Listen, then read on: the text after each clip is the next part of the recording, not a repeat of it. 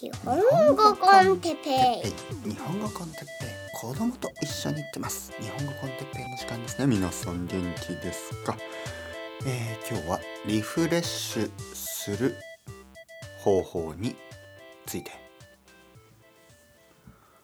はいはい皆さん元気ですか？日本語 con テッペイの時間ですね。朝ですね。悪くないですね。えー、まあ寒いですね。少しね寒い。まあ当然ですよね。そういう季節ですから。だけどあの天気はいい。いいですね、えー、コーヒーを飲んで、えー、このポッドキャストを撮ってます。元気ですか、えー、今日はですね、えリフレッシュの方法について話したいと思います。何度も何度も話してきたトピックですね。このポッドキャストで多分一番多いトピックは日本語の勉強の仕方。2番目が、えー、ルーティーン、えー、そして3番目がこうやってどうやってねリフレッシュするか。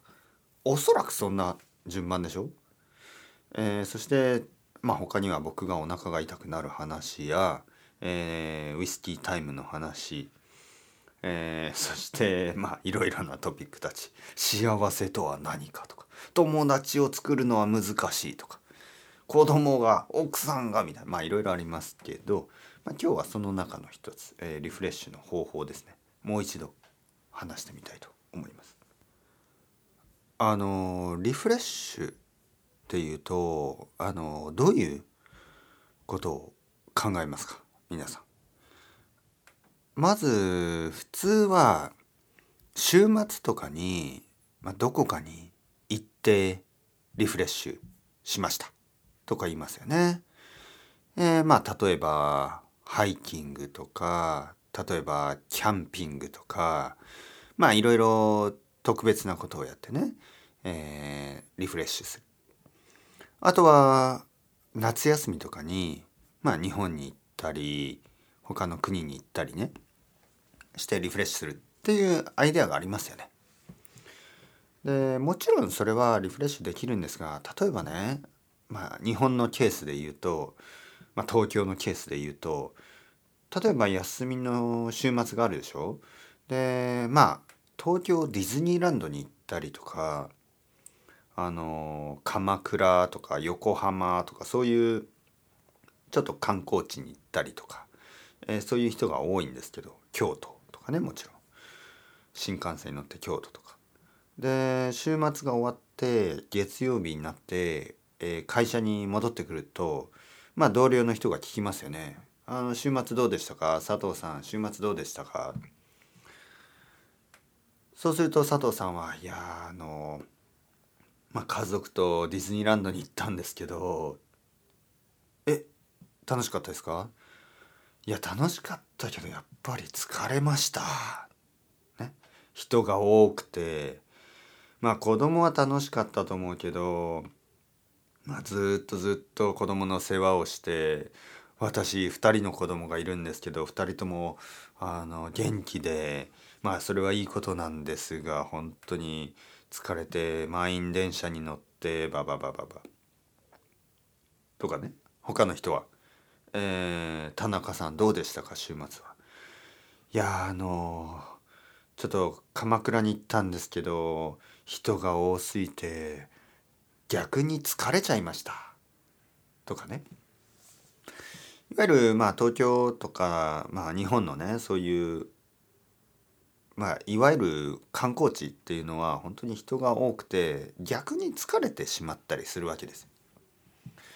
じゃあ観光地以外はどうどうかっていうとまあもちろんキャンプとかあのハイキングとかねありますけどやっぱまあ人によってはそれがストレスになりますよね。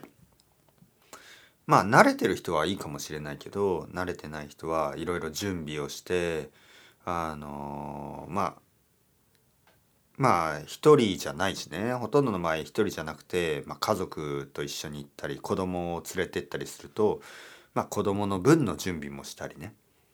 でまあ準備をすることはいいんですけど例えばキャンプから帰ってきてね、まあ、例えば日曜日にキャンプから帰ってきたらキャンプ道具のいろいろな掃除をしないといけませんね。洗濯をしたりあの掃除をしたり。でゴミを出したり。でそうするとまた月曜日に疲れてる。あのもちろんねそういうのが好きな人もいるんですよ。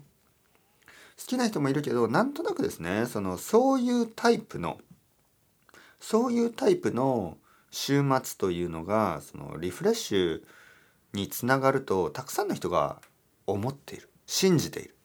だけど現実は逆に疲れる、ね、こういうことがありますよね。なので やっぱり本当にリフレッシュしたい時はじゃあどうすればいいのか、ね、そういうことですよ。でまあ僕は少し考えてみましたけどやっぱりね意外とですよ。意外とその新しい場所に行くとか新しいことをするっていう必要はないかもしれない。ね、有名な場所。なんかこうまあ人気の場所。ディズニーランドや、えー、なんかそういうなんか京都の観光地とかね。そういうところに行く必要もないかもしれない。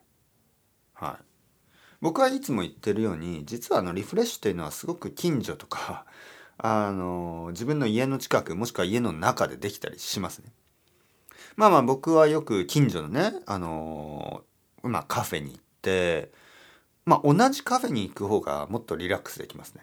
新しいカフェに行くとまあ最初はそうですねちょっとやっぱりあのここはどういうまあ、どういうコンセプトとかどういうお客さんがいるのかとかどういうオーナーがいるのかとかどういうメニューがあるのかとかどういうコーヒーどういうスイーツまあちょっと最初はいろいろ探りますよね。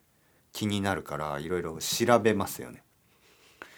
だけど2回目とか3回目になるともうお店に入ったらあいつものコーヒーを飲もうとか。えー、まあコーヒーは同じだけどちょっとスイーツは変えてみようかなとか、ね、この前はマドレーヌを食べたから今回はマフィンを食べてみようとか、ね、今回はチーズケーキにしてみようとか。ちょっとだけ変える。でも同じ席があったり同じような音楽まあ同じ雑誌を読んでもいい同じ本を読んでもいい。あのー、まあ少しだけ変えてね。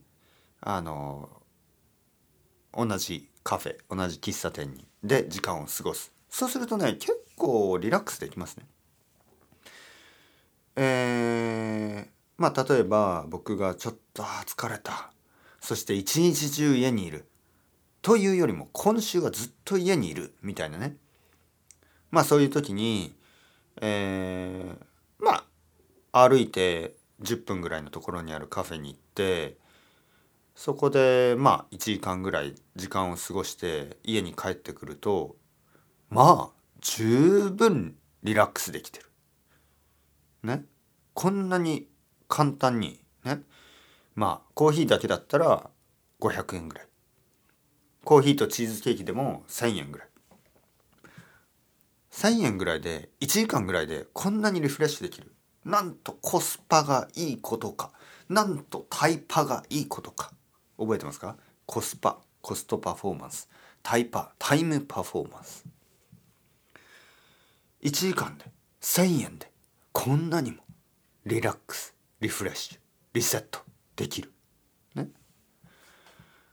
なぜそれができるにもかかわらず僕たちは遠い場所に行ったりたくさんの人がいる場所に行ったり、えー、疲れることをしたりしますか？それが多分おそらくねやっぱりそうそういう思い込みですね。思い込みがあるからかもしれません。なんかこう週末とか長い週末とかね。